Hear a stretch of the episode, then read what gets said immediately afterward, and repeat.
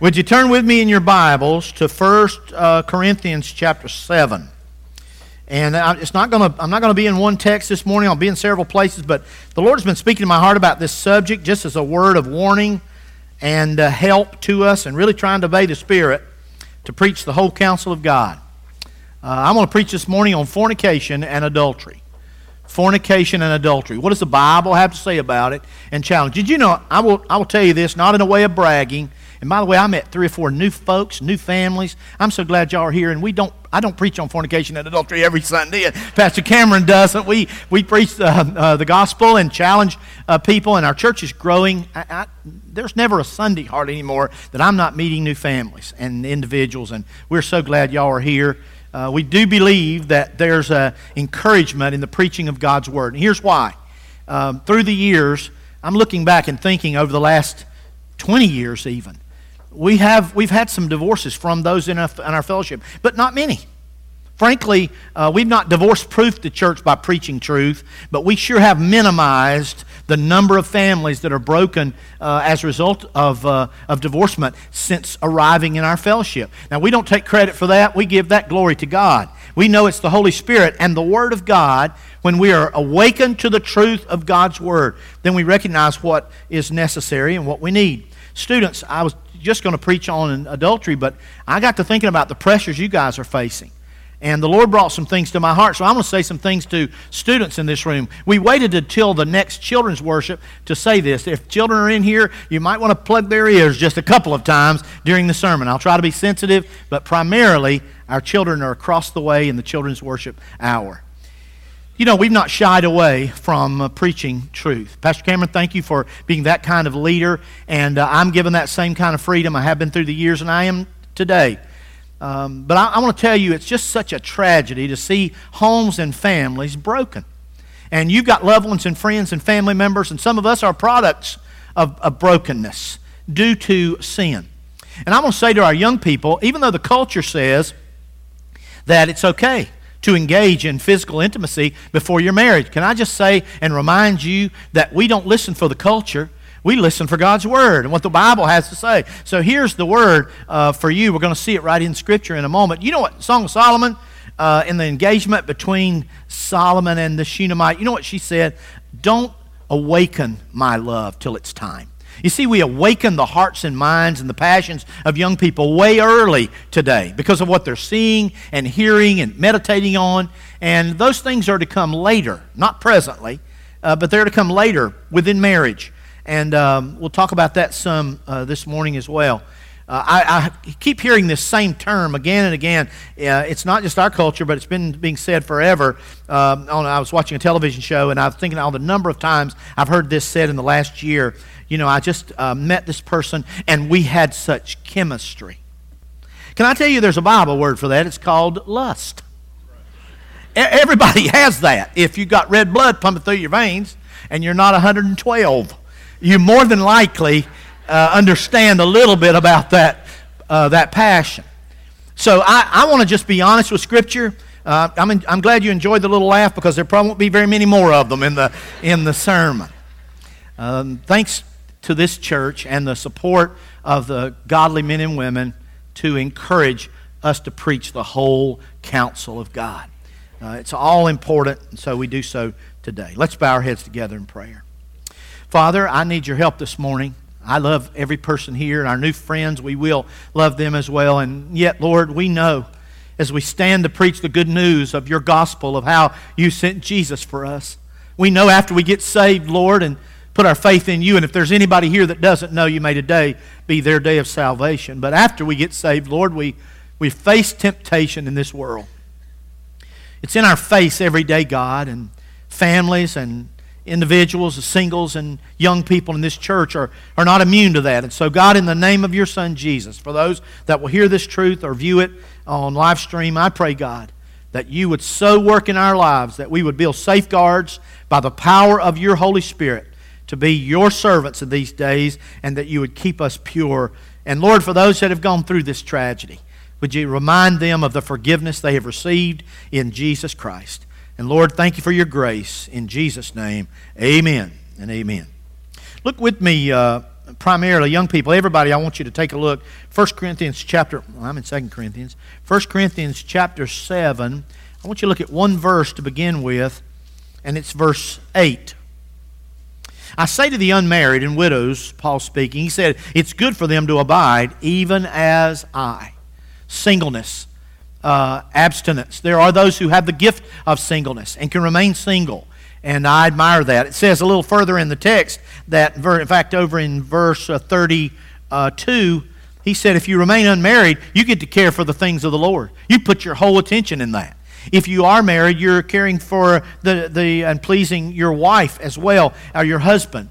But there's a, there's a lot to be said for abstinence. There's a lot to be said for singleness. And yet, most people are not called to singleness.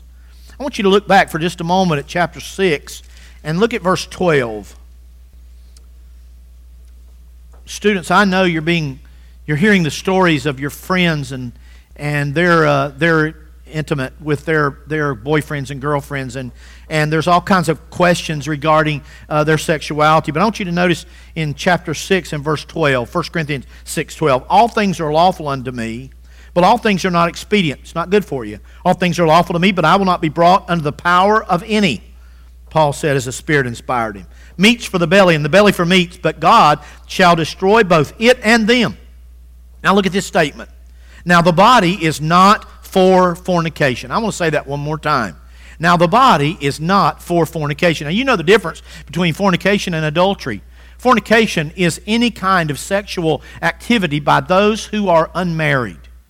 And adultery is when one or the other persons you are engaged in physical intimacy with is married and not to you.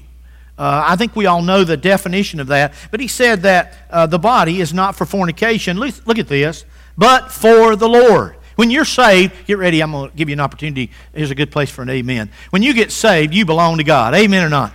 Every part of you belongs to God. And the Lord for the body. Verse 14. And God hath both raised up the Lord and will also raise up us by his own power. I think that's speaking not only about the resurrection, but the power we have to have victory in, in our areas of our sin. Know ye not that your bodies are the members of Christ? He comes down to verse 17 and says, But he that is joined unto the Lord is one spirit. Verse 18, flee fornication. Every sin that, young people hear this. Every sin that man doeth is without the body, but he that committeth fornication sinneth against his own body. And then he reminds us that our bodies are the temple of the Holy Spirit, and uh, we're to glorify God. It glorifies God for you to keep your life pure as a student. You say, well, nobody else is in my school. Well, good heavens uh, who was it? Grandma said, if everybody else jumps in the fire, you going to jump in it too? I mean, think about that. You get to decide to obey God in this area. You say, Pastor, is it really even possible in this culture? You know, it's not normal, but it is possible. And parents, I hope you're glad we're saying it to your students, and I hope you're saying it. There's some safeguards you can build in to help your student be able to come to the marriage altar pure, even in 2021. I believe we saw that in the last little while with some students and some young people that were married, just a marriage on yesterday. But I praise the Lord for this truth, and I just want to challenge you about it. In chapter 7, however, the Bible has some things to say about, um, about men and women, and about marriage, and about adultery. Notice verse, chapter 7, verse 1. I'll tell you why I'm opening with this, and then we'll get right into our primary text. Now, concerning the things whereof you wrote unto me, Evidently, there were struggles in this church, and we know there was in the Corinthian church. It is good for a man not to touch a woman. Uh, ideally, he said, uh, he was uh, called to celibacy. He said it would be a great thing if, if you could avoid that. However, most can't.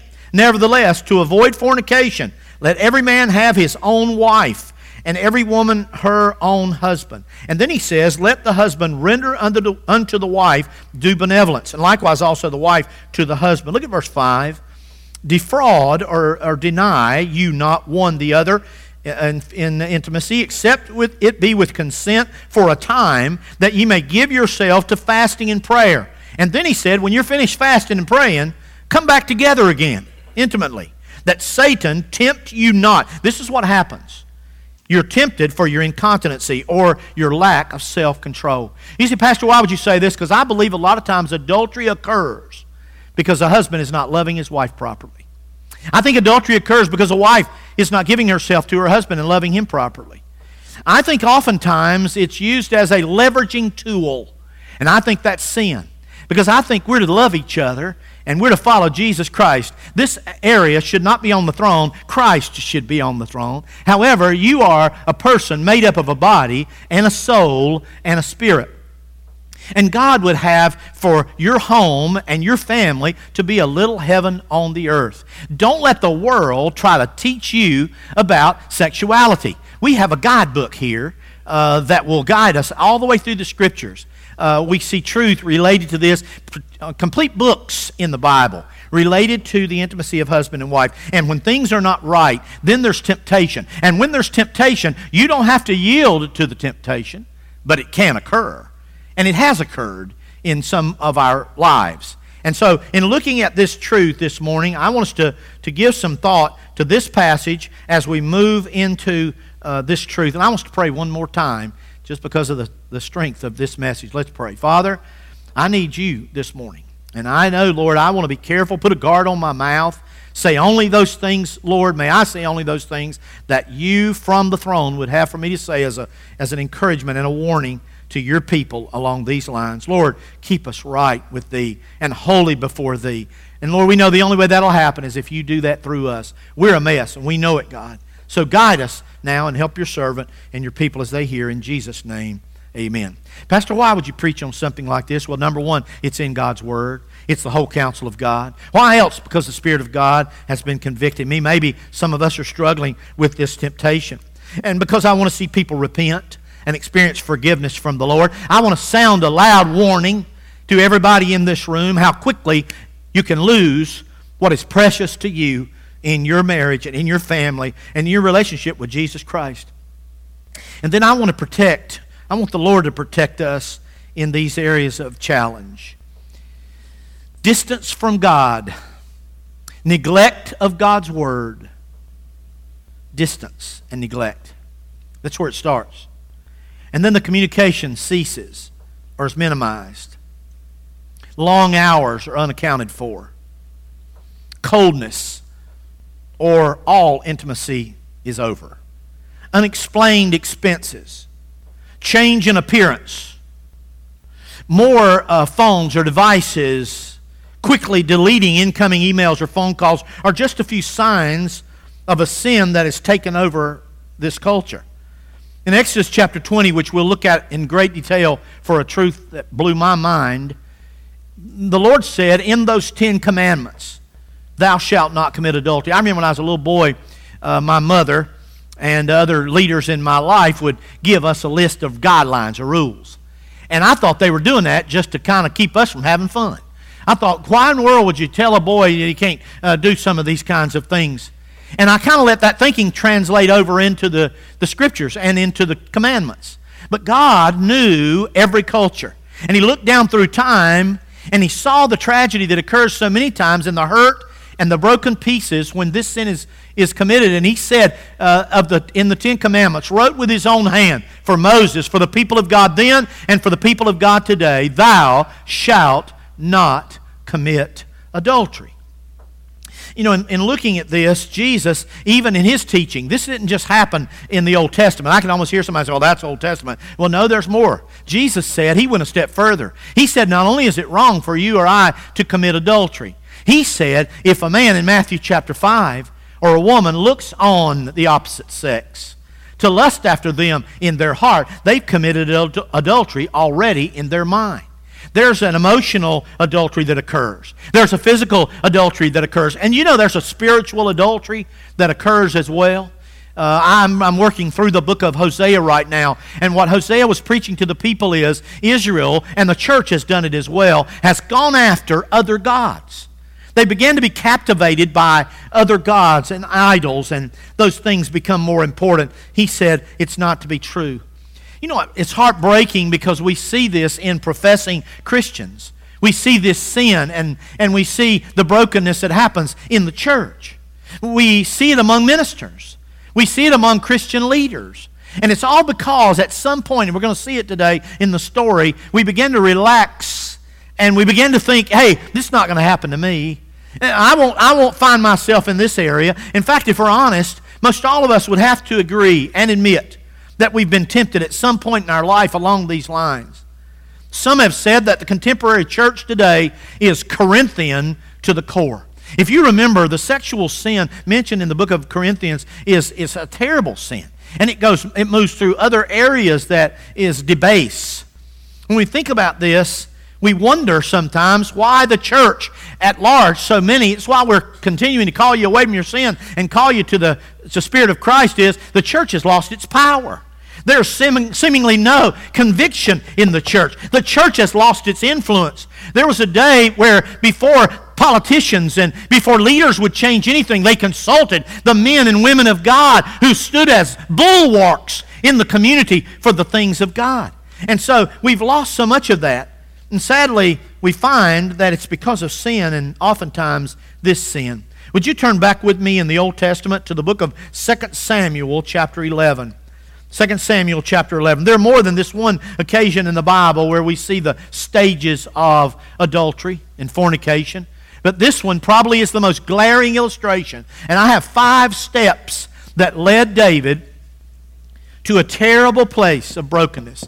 And the sad end result to his family and to his own life was tragic. God forgave him, yes, but there was results because of that sin. I guess we could call this lessons from a fallen man. By the way, while you're turning, here's a man that was at the height of his career. He was a man who was a worshiper of God. As a youth, you remember those stories of him sitting out there on the hillside watching the sheep, playing that harp and singing to God? He was, uh, he was a young man of great integrity. He was a handsome and he was tall and he was really special. As a matter, matter of fact, you remember the statement that that the man of God Samuel said when Saul was being displaced and David was going to become the king? The Bible says that Samuel said to Saul, God's looking for a man who is a man after his heart. Uh, David was called a man after God's own heart. You know what? Really, he was saying, God was saying, I really like David's heart. At a given point in David's life, God could say of him, I like his heart. And yet he could still commit this terrible sin that we're going to see in a moment. Here's a reminder to you you're not exempt from sin, you're not exempt from sexual sin. You're not exempt from any sin. You and I, even though if you've been washed in the blood of Christ and you've been redeemed, I still want to remind you that you're no match for Satan and for sin. Don't think you can be proud and strut around as if it won't happen to you. It could easily happen to you or me. In fact, if you believe that, will you say amen? Just acknowledge that we're all sinners in this room. When looking at this story, there are, there are steps that seem, seem to just fall right in place with today's culture as to how it occurs. And I want you to look at them. First of all, chapter 11. Let's read through this. Look at it really close. The Bible says, And it came to pass after the year was expired, the time when kings go forth to battle. But David didn't go. That David sent Joab and his servants with him and all Israel, and they destroyed the children of Ammon and besieged Rabbah. But David tarried still at Jerusalem. Should have been in battle. And it came to pass in, in an evening tide that David arose from off his bed. We don't know how late it was, but he had already gone to bed. That David arose from off his bed and walked upon the roof of the king's house, his house. And from the roof he saw a woman washing herself, and the woman was very beautiful to look upon. And David sent and inquired after the woman. And someone tried to warn him. Look at this. And one said, Is this not Bathsheba, the daughter of Eliam, the wife of Uriah the Hittite? David didn't hear him. And David sent messengers and took her. And she came in unto him, and he lay with her, for she was purified from her uncleanness, and she returned unto her house. And the woman conceived and sent and told David and said, I am with child. And David sent to Joab, saying, Send me Uriah the Hittite. And Joab sent Uriah, he was in battle, sent him back to Jerusalem to David. And when Uriah was coming to him, David had a little plan. David demanded of him how Joab did, just made a little small talk, how the people did, how the war was going, prospered. And David said to Uriah, Go down to thy house. See, David thought he would cover him, himself in his sin. Go down to your house and wash thy feet. And Uriah departed out of the king's house, and there followed him a mess of meat from the king. He set up a little party. But Uriah slept at the door of the king's house. Look at, he had more character than the king here. With all the servants of his Lord. He went not down to his house to be with his wife. Verse 10. And when they had told David, saying, Uriah went not down to his house, David said unto Uriah, Bring him in here. Camest thou not from thy journey? Why didst thou not go down into thine house? I want you to listen to this strong statement Uriah makes. Uriah said unto David, The ark, that piece of furniture that was a picture of the presence of God, and Israel and Judah, they abide in tents. And my Lord Joab and the servants of my Lord, they're down there in the open fields in the middle of battle and there's in they're in tents. How in the world can I go down to my house and eat and drink and be intimate with my wife? How can that happen? Shall I then go into my house to eat and to drink and to lie with my wife? He said, Look here, I'm not doing it. As thou livest and as thy soul liveth, I will not do this thing. And David said to Uriah, tarry here today also and tomorrow, and I will let thee depart. So Uriah abode in Jerusalem. David said, Let's try part two. Uriah abode in Jerusalem that day, and on the morrow, when David had called him, he did eat and drink before him and made him drunk. What's happening, David? What's happening to you? We'll see that in just a moment. And at even, he went out to lie on his bed with the servants of the Lord. He still went down, went not down to his house. And it came to pass in the morning that David wrote a letter to Joab, sent it by the hand of Uriah. Imagine that, a death sentence in his own hand. And he wrote in the letter saying, Set ye Uriah in the forefront of the hottest battle on the front line. Retire ye, step back from him, that he may be smitten and die. Now he's guilty of murder. And it came to pass when Joab observed the city that he assigned Uriah into a place where he knew that valiant men were and the men, by the way, imagine how much confidence Joab's losing now in David. Then Joab sent and told David all the things concerning the war and charged the messenger, saying, When thou hast made an end of telling the matter the, of the war to the king, unto the king, and if it be, and if so be that the king, uh, king's wrath arise, and he say unto thee, Wherefore approach ye so nigh to the city? When ye did fight, know ye not that they would shoot from the wall? Who smote Abimelech, the sons of Jerubbesheth? Did not a woman cast a piece of milestone upon, uh, um, upon him from the wall that he died in Thebez? Why then ye uh, went ye nigh to the wall? If he says that to you, Joab said, then you're going to say, Thy servant Uriah the Hittite is dead also. In other words, you told us to do it, David. So the messenger went and came and showed David all that Joab had sent him for. And the messenger said unto David, Surely the men prevailed against us and came out unto us into the field, and we were upon them even to the entering of the gate. And the shooters shot from off the wall upon thy servants, and some of the king's servants be dead. Not only Uriah died, now David's responsible for other people's death. And thy servant Uriah the Hittite is dead also. Then David said unto the messenger, Thus shalt thou say unto Joab, Look at his, look at his conscience now. Let not this thing displease thee. Don't let it worry you that all these people are dead, for the sword devoureth one as well as another. Make thy battle more strong against the city, and overthrow it, and encourage thou him, Joab. And when the wife of Uriah heard that Uriah, her husband, was dead, I tried to imagine that moment. She's standing there, and they come to the door, kind of like people did in, during wars, and even now. When she finds out he's dead, she mourned for her husband. And when the morning was past, David sent and fed her to his house. She became his wife and bare him a son. Look at this statement. But the thing that David had done, adultery, displeased the Lord, and so much more.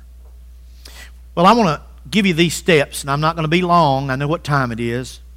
But I want you to notice several things. Number one, step number one, if you're writing down notes, write desensitization.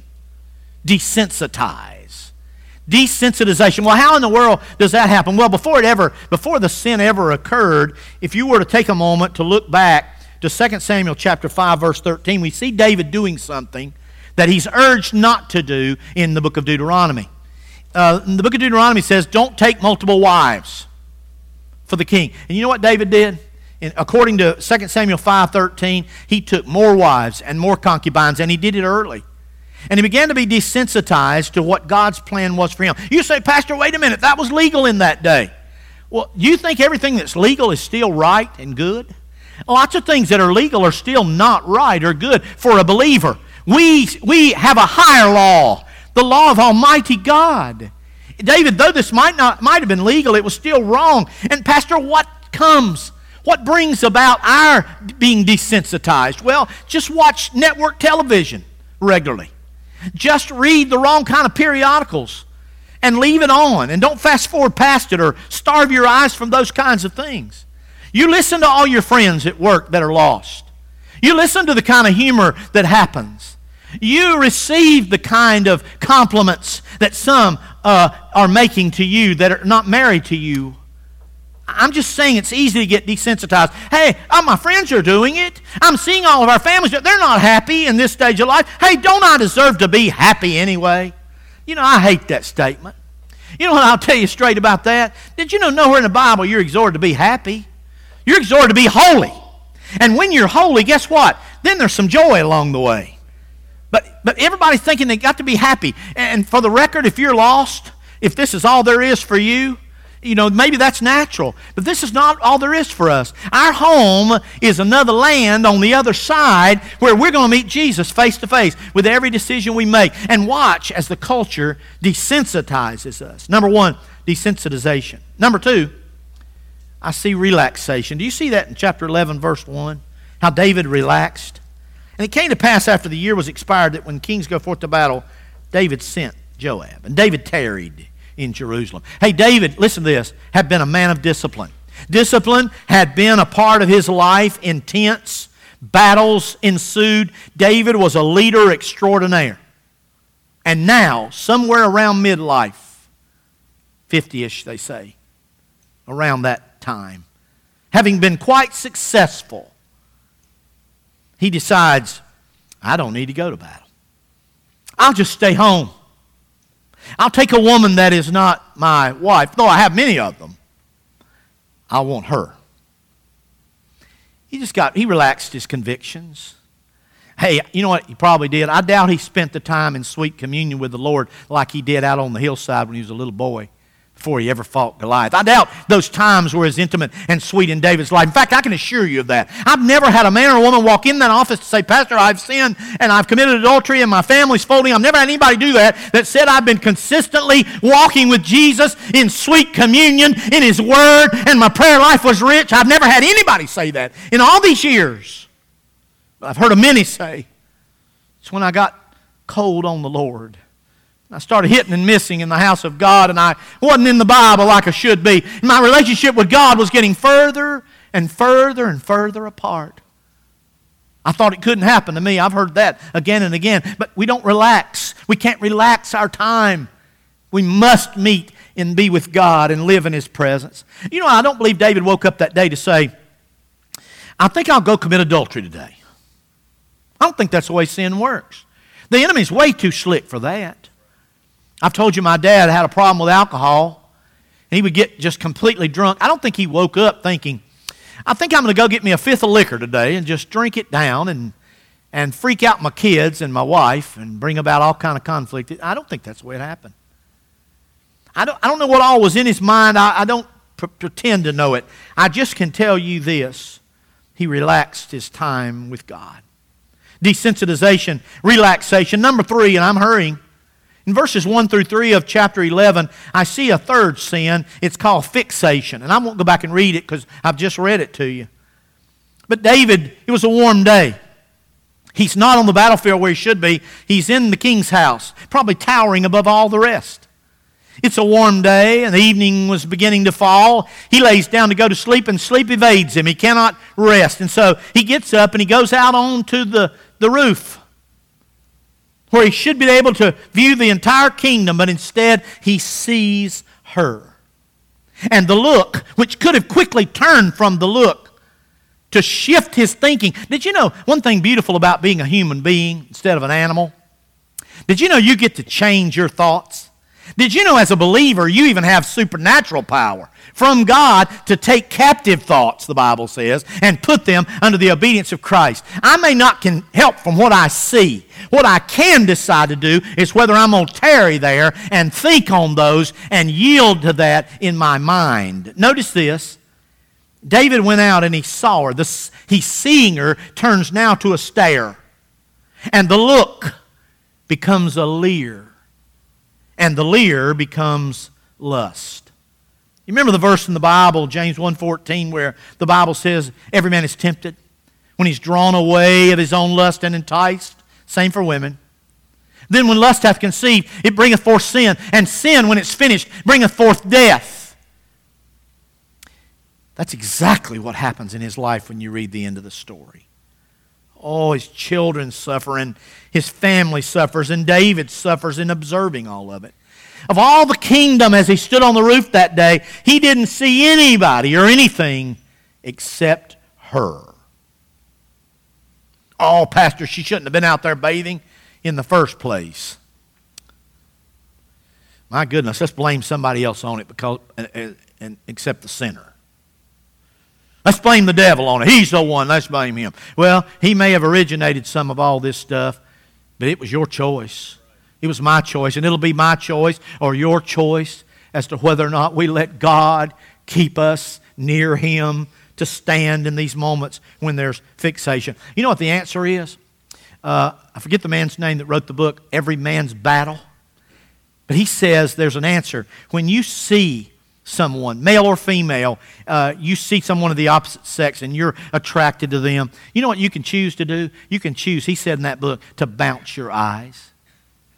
Terry reminds me sometimes when I'm talking, I don't pay attention where my eyes are. There may not be an ugly thought in my mind, but she reminds me, keep your eyes focused on people's eyes. And she reminds me, thank God for that.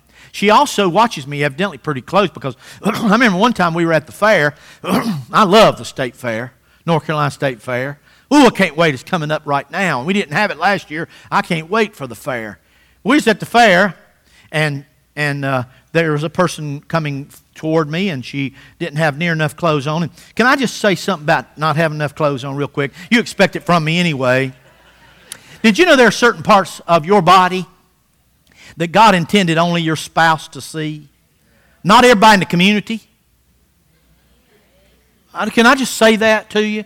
Hey, look, you have no business. You say, well, I can't help what they think. You can cover yourself up to help avoid that quite a lot and help women whose husbands struggle with it and men whose wives uh, struggle with it. I just want to challenge you about that. But we, this person came walking up, and it was one of those uh, falls where it was still hot Somebody didn't have enough clothes on, and that day the Lord helped me. I got must have gotten right uh, in the secret place that morning before I left, and I turned to look. We were walking down a little further, and after we passed that person, Terry squeezed me a little tighter on my arm, and she said, "Thank you for that." I said, "What?" I, she said, "I saw the way you bounced your eyes from that scene." You know, sometimes people are watching, not just our spouses. Sometimes others are watching that know we know God. He said, bounce your eyes. You can also starve your eyes. You say, how do you do that? Well, you just don't watch those programs that you know will ignite those feelings or passions in your mind. You don't go places where you're going to see things that you shouldn't see at that particular season. I'll give you a little hint. You can always go to the beach in cold weather. There's not issues when it's cold. Most people, unless they're crazy, will have good clothes on. Way up. Now watch, watch. We've said desensitization, David, then relaxation, then fixation. Listen to this next one in verse 3. Chapter 11, verse 3, the Bible says, And David sent and inquired after the woman. And someone said, one said, It's not this Bathsheba, the daughter of Eliam. They tried to warn him, the wife of Uriah the Hittite. But you know, in David's mind, I'm not sure I know all of what he was in his mind, but I've heard it from so many other people through the years. Though trying to warn him, wonder if he didn't think, you know, Uriah's not at home. She's lonely. I'll just provide some companionship. I can help her. No one will get hurt. This is not like taking a prostitute from the street. How can this be wrong? I, I have all this chemistry with her. Oh, heavens, I hate that statement right there. God wants me to be happy.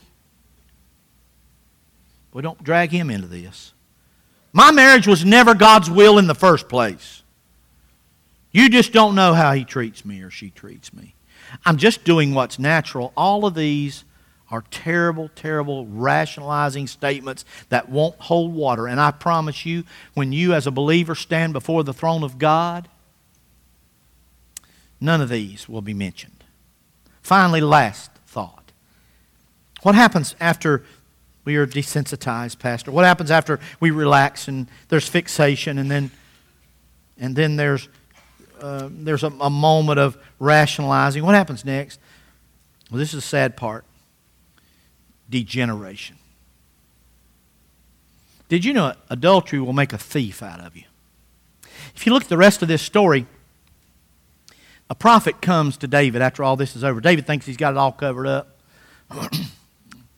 Nathan, and he says, Hey, David, tell you a story about a man that only had one little lamb, this little family, and they loved it.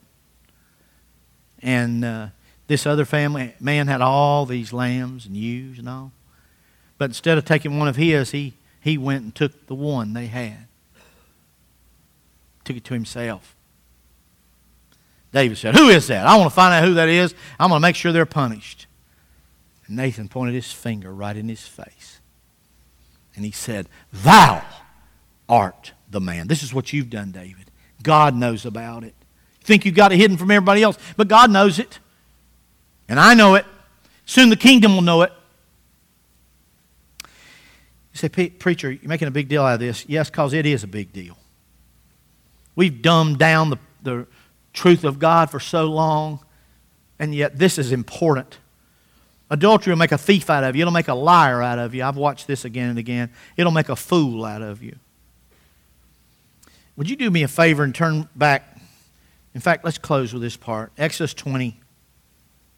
Exodus chapter 20, where, where God gives Moses the, the Ten Commandments. I never paid attention to this until sometime back when I came across it. Someone made the statement that the potential of every single commandment is broken when adultery is committed, except one. Remember the Sabbath and keep it holy. And I believe that's broken sometimes too because people that are addicted to uh, the sin of adultery and fornication, they, they don't think anything about the Lord's day. They don't think anything about holy days. Number one, you notice, just let your eyes fall while I'm going through it. No other gods before me. You know what happens when you commit adultery and you're fixated upon somebody else? You make them a God.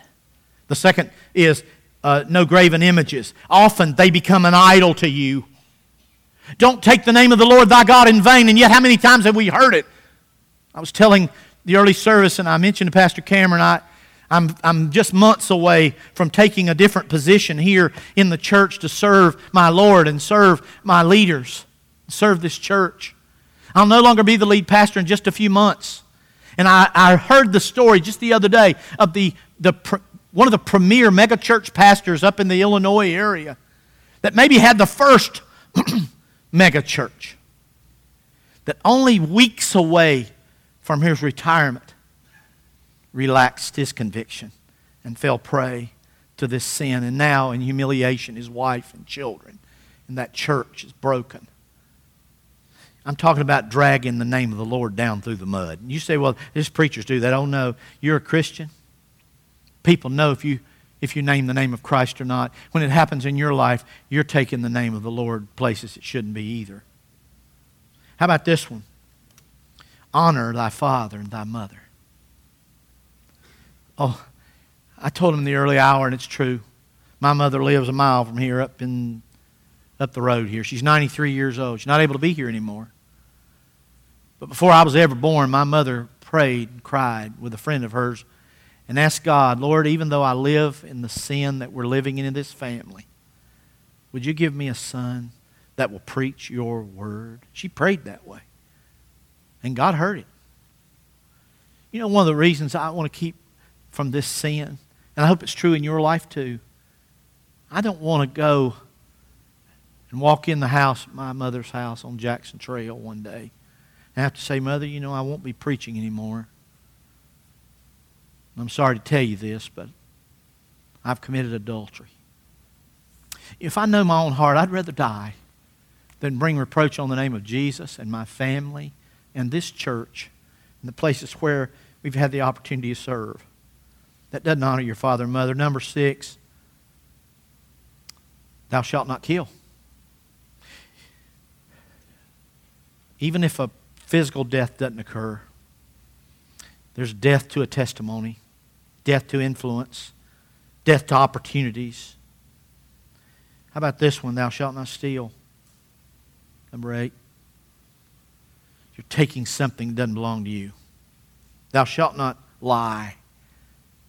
Bear false witness, and lying just follows this sin to cover up, to hide. And finally, don't covet. Specifically, don't cover your, covet your, your neighbor's husband or wife. Do you see that? Do you see how that one, the breaking of one of these, this sin, affects almost all the others? A study of David's life and the tragedy reveals the price that he paid. Why, Pastor? What happened? Why? Well, David is a sinner, depraved sinner. And guess what? Look at me. I want everybody to hear this. So are you. So am I. If were it not for the grace of God and His gift on the cross on my behalf, I'd be headed for hell or already there right now. We're sinners. And it must take God's strength and grace. Jesus went to the cross to redeem sinners like us and sins like this. If you think you can live a life free of sin, you're dead wrong. Without the help and grace of Almighty God. Let me say this for somebody that may not be saved in this room. If you can live a life in this sin or others a continual sin without conviction and without chastisement, you have good reason to believe that you've never been saved. However, if you're a believer, there is help. There is hope. There is healing. There's some people could stand in this room right here to say, Yes, at a foolish moment in my life, I looked, I lusted, I sinned, but thanks be to God, He forgave me. There are others that can testify. He gave me the capacity to forgive those that have sinned against me. God has redeemed lives and marriages and families and purposes, and I, for that I am so grateful and glad. But if I could sound a warning this morning and encourage you not to go there in the first place to protect you and protect your children and protect their families, that's our desire this morning to do just that. Pastor, how do we do it? Let me close by just telling you and reminding you of that moment. On that night in our revival, I forget which night, 2019, Life Action was here, that the sirens came on. Do you remember the sirens? All through the message, he would, they would hit that button in the back and the siren would come on. It was a reminder that just as the EMTs come when you need help and the fire department comes when you need help, God has provided for you in Christ the power to say no to sin. There is grace to help you reign in this life and to be victorious. When you're tempted, you just run to Jesus and ask for his help. Romans chapter 5, and he will give you reigning grace. You know, think of what it cost Jesus to be faithful to his wife. That's us, the bride of Christ. It cost him everything. You know, David repented and God forgave him. If you'll repent, He'll forgive you too. So, students and unmarried people, flee fornication. Flee fornication. I just had a crazy thought. I remember my pastor used to preach like this, Joe Myers. And I, would be in a car riding down the road with a girl, and my thoughts wouldn't be what they ought to be. And if I reached over a little too close or something was moving in the wrong direction, this is terrible, but it's true. I'd see his face right there in front of my face, just like right there. I'd jerk back. Thank Lord, have mercy. I, I hope you'll see God's face when you're tempted. I hope you see our faces. I hope you see the tears running down the faces of those that'll be broken because of your sin. And I hope you'll run to Jesus for help. And, and for married people in this room, Here's a word of exhortation in closing Thou shalt not commit adultery. Let's bow our heads together in prayer. I, the best reason I know not to is because of Jesus. How much He loves me, how much He loves you. I don't want to hurt Him to you. I don't want to hurt Terry. I don't want to hurt my children and grandchildren, but I, I don't want to hurt Him most of all. He's my Savior. He died for me. He loves me. He loves you. If you're lost in this room, you've never been born again today, there'll be people here in the front that can help you. You can hang around afterwards. You can respond. I know it's awkward to respond an invitation when something like this has been preached, but I want to tell you God had this word for some of us today a warning, a sounding warning. In this culture, no matter where things go, let's stand for Him and love Jesus. Father, this is your invitation. your church, because it is Pastor Cameron and I and these pastors, we're going to preach what you said. We're going to obey you, Lord, and move at your promptings. And Lord, you keep us clean. Would you keep us pure? Please, God. And Lord, when we when we're moving in that direction, would you by your power convict and may we repent and turn from our sin. Lord, bring healing and help and work, Lord, today in Jesus' name. Amen. Let's stand together with our heads bowed, our eyes closed.